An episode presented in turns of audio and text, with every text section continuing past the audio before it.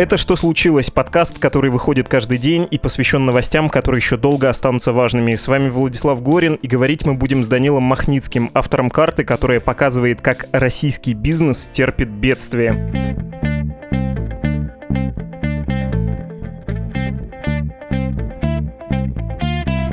Данил, здравствуйте. Добрый день. Давайте в двух словах о вашем проекте. Это Яндекс карты с метками, и там показано уже сколько точек. Э, у вас перед глазами она? Да, вот сейчас я обновляю, там уже без малого полторы тысячи организаций которые добавились на эту карту, и 12 тысяч человек, которые находятся под угрозой увольнения. При этом каждая метка — это еще и история конкретного предпринимателя, у которого проблемы, и он рассказывает, в чем у них сложность. Вас какая из этих историй зацепила больше всего? Вы знаете, я этих историй услышал уже настолько много, что для меня они слились в какой-то один большой такой голос, один большой крик о помощи. Потому что действительно истории, хотя и пролетают из самых разных уголков России, они по факту очень однотипные. Предприниматели оказываются в абсолютно безвыходной ситуации, у них нет средств на поддержание текущей деятельности, у многих из них есть кредитные обязательства перед банками, которые никто не собирается отменять или рефинансировать. Они теряют свой единственный доход, они прямо пишут о том, что их семья остается без средств существования. То есть здесь вопрос даже из плоскости там, экономической, то, что бизнес разоряется, уже передвигается в плоскость гуманитарную, о том, что люди остаются без средств существования. Вот одна из таких историй, которая меня зацепила. Она может быть не самая выразительная, но мне кажется, одна из самых показательных. ИП Костяев из Магадана пишет, несмотря на то, что вирус в наш регион еще не пришел, нам не разрешают работать, а у людей обязательства. Налоги, аренда, кредиты, коммунальные платежи. И представьте себе, еще иногда хочется и поесть. Даже если у нас нет работников, но мы с супругой занимаемся вместе одним бизнесом, соответственно, мы остаемся без средств к существованию. Может быть, целесообразно было бы дать людям возможность работать, при этом соблюдая все меры предосторожности. А вновь прибывших в регион контролировать, принуждая их к самоизоляции и запрету общения с окружающими, тем самым давая возможность людям зарабатывать себе на жизнь. Тем более, что в нашем регионе всплеск заболеваемости ожидается в мае и июне, а мы уже сидим три недели, финансовые запасы у людей иссякают, конечно, если они были. Ну вот это самая типичная история, правильно? Абсолютно типичная. Если мы говорим про какие-то удаленные регионы, в которые действительно коронавирус еще не затронул так серьезно, как э, города-миллионники. А страдает в основном туристический бизнес, торговля, кто еще? А, все, что связано с э, детьми, детские сады, какие-то кружки, вся, абсолютно все спортивные секции, вся отрасль фитнеса, весь малый ритейл, это продуктовые магазинчики, цветочные магазины, магазины абсолютно разных товаров. Ну и, конечно же, кафе. Кафе абсолютно все позакрывались. То есть действительно страдают те, у кого, в общем-то, не было а, каких-то накопленных ресурсов.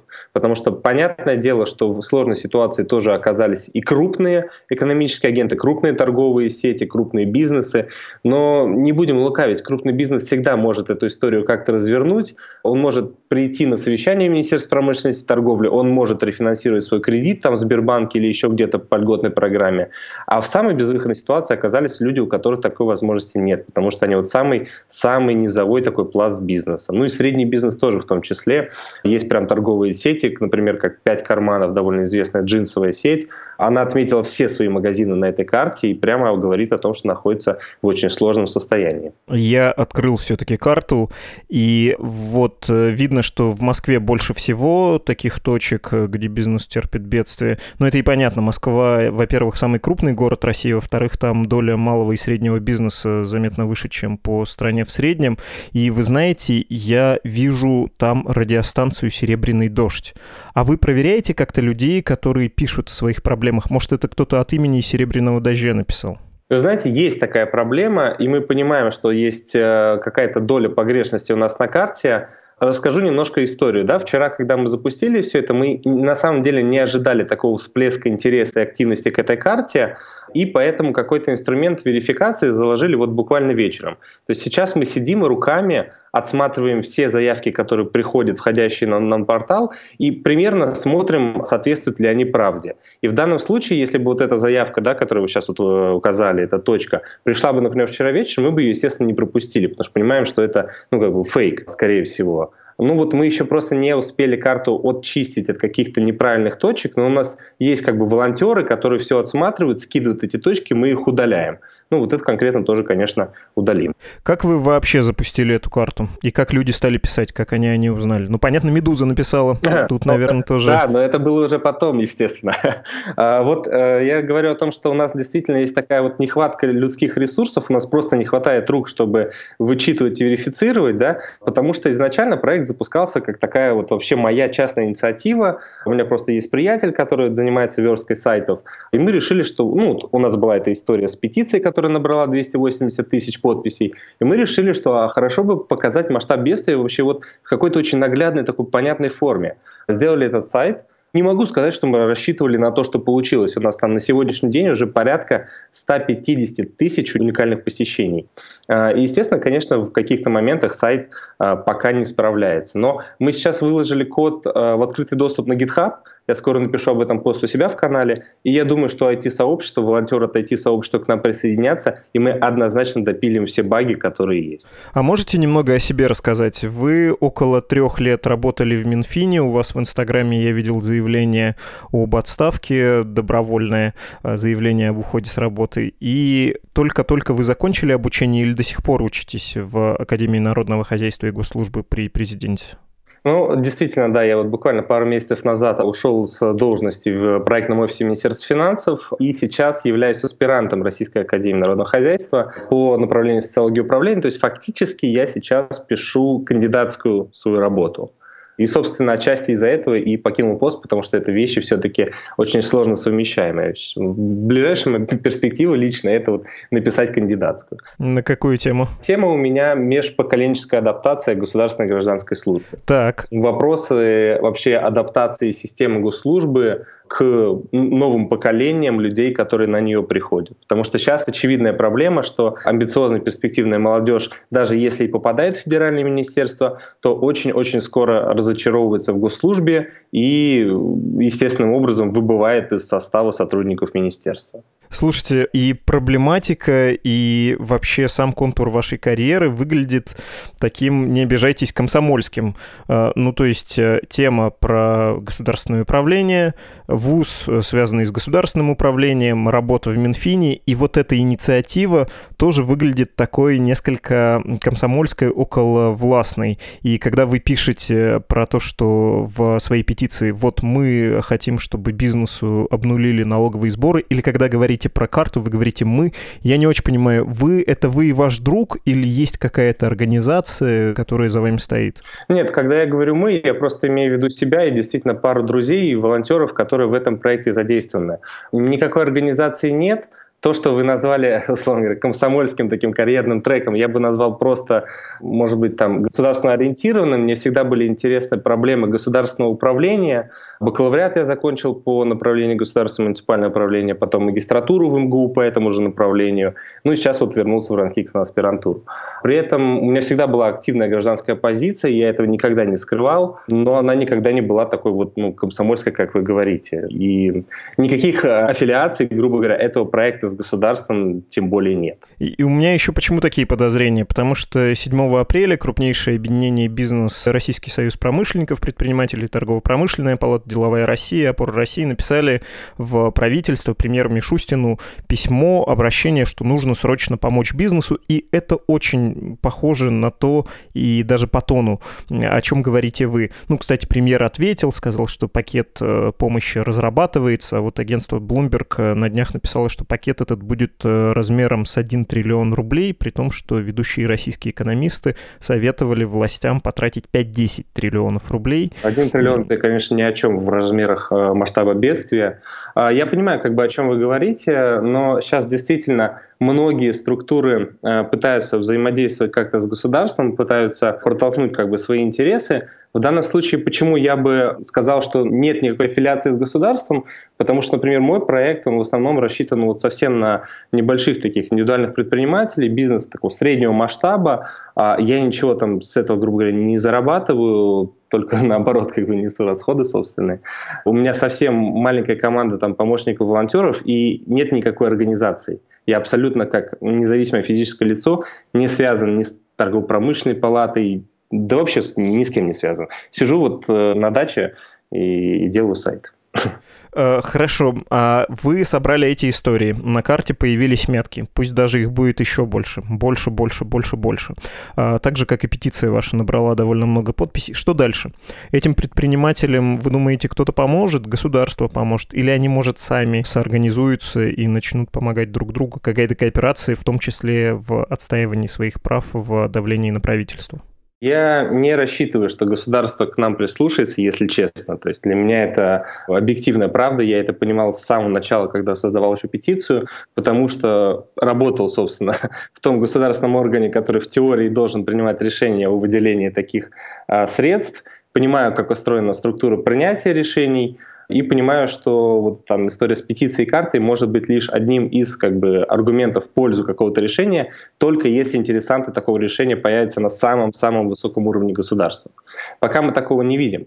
Однако действительно у предпринимательского сообщества есть возможность помочь самим себе. Я когда запустил карту, мне начали писать представители многих, грубо говоря, социально ориентированных проектов, которые ориентированы как раз-таки на бизнес. То есть это маркетологи, которые готовы там бесплатно какую-то рекламную кампанию разработать. Это СММщики, которые готовы бесплатно или условно бесплатно вести социальные сети для бизнеса, который пострадал. То есть действительно формируется такое профессиональное сообщество, которого я, честно говоря, раньше э, не видел, и мне кажется, оно и не было так как-то консолидировано, которое может помочь само себе. И логичным развитием, например, проекта с картой, когда там будет сильно больше отметок, это сделать некую вкладку, которая будет интегрировать и агрегировать вот такие меры поддержки бизнеса бизнесу.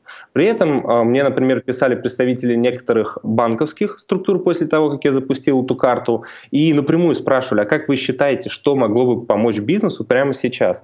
Ну и я как бы прямо отвечал, что если у вас есть предприятия, которые у вас кредитуются и которые в этой сложной ситуации, дайте им возможность получить отсрочку, потому что иначе эти кредиты превратятся в невозвратные, и бизнес будет обанкрочен. Это выгодно и вам, как банковским структурам, и выгодно бизнесу. То есть я, в общем-то, не рассчитываю на государство. И все эти предприниматели, которые отмечаются на карте, там очень много реплик, что на государство не рассчитываем, но давайте вот как-то поможем друг другу. Я думаю, что в этом ценность этого проекта. Вы еще сказали, что представляете, как э, принимаются такие решения, и что должны быть интересанты на самом верху. А что это могут быть за интересанты? Какой человек может э, породить за мелкий и средний бизнес? Ну вот здесь и получается, да, что такого человека сейчас нет. Если кто-то и занимается лоббизмом, а безусловно занимается в стенах там, Белого дома, в стенах Министерства финансов, то это лоббизм идет в пользу крупных компаний, крупных корпораций, очень ярко и наглядно мы этот пример увидели, когда правительство формировало перечень, если не ошибаюсь, государственно образующих, да, как это называется? Да, системных. Системных предприятий, да. И мы очень четко увидели, у кого хорошие лоббистские возможности на сегодняшний день. Но, естественно, малый бизнес и средний бизнес туда никак, никоим образом не попадает и не заходит.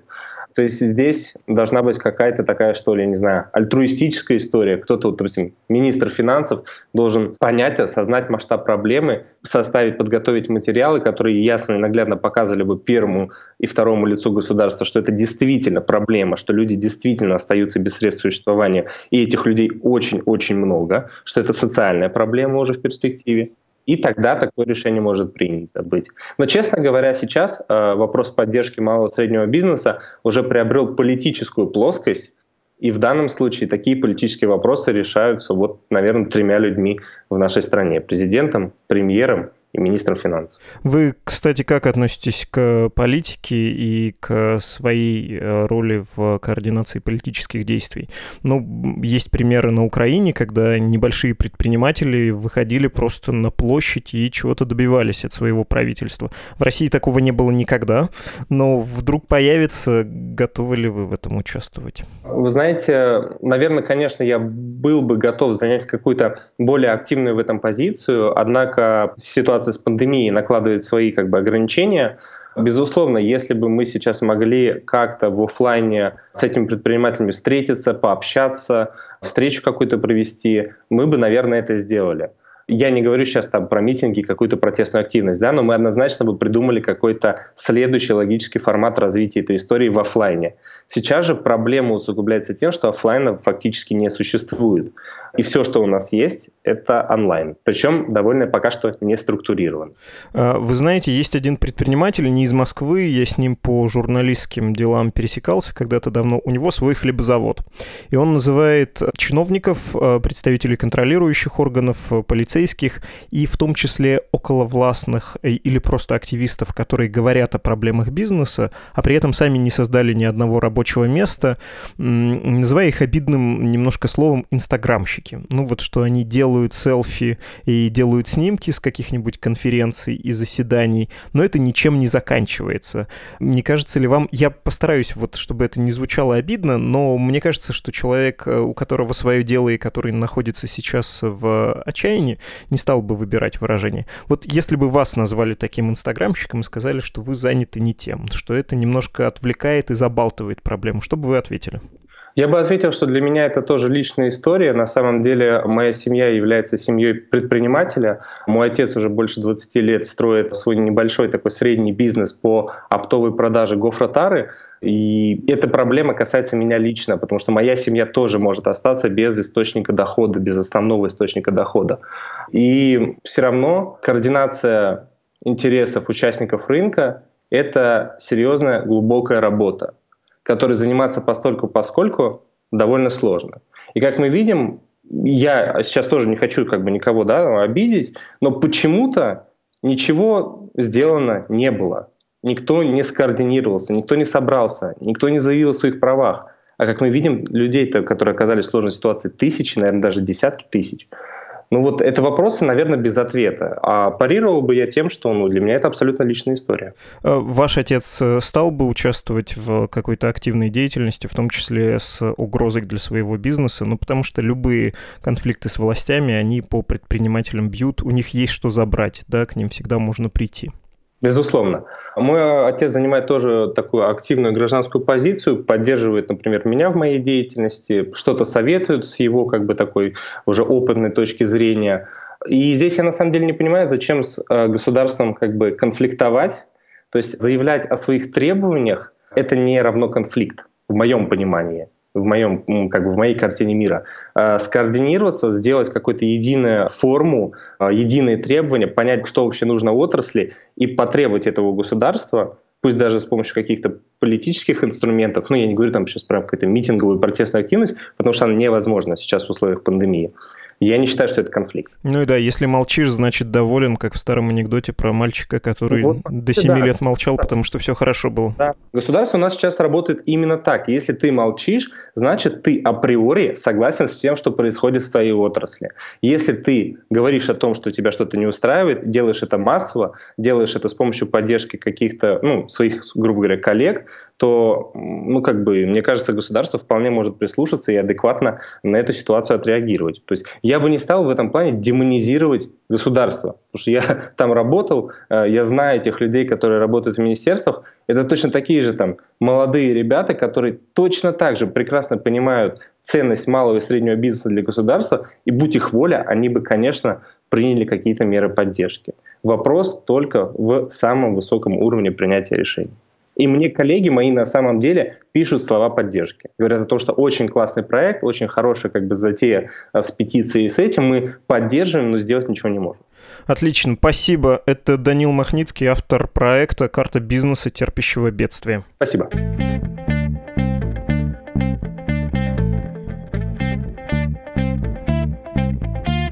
Это был подкаст «Что случилось?» о новостях, которые еще долго останутся важными. В эту пятницу, 17 апреля, в наш подкаст придет HR-специалист Алена Владимирская. Говорить будем о работе. Как найти в кризис новую, когда всех увольняют. Как справиться с утомительной удаленкой, начать получать от нее удовольствие, но при этом сделать так, чтобы у руководства не возникло желания оставить вас работать дома и после окончания карантина. И главное, как не просто отстоять свое рабочее место в трудные для всех времена, но и подняться по карьере карьерной лестнице. Вы можете задать вопрос Алене Владимирской. Для этого присылайте сообщение до вечера четверга на почту подкаст собака meduza.io или в телеграм Медуза Loves You с пометкой Алена Владимирская по работе. Ответы будут в пятницу, 17 апреля. До встречи.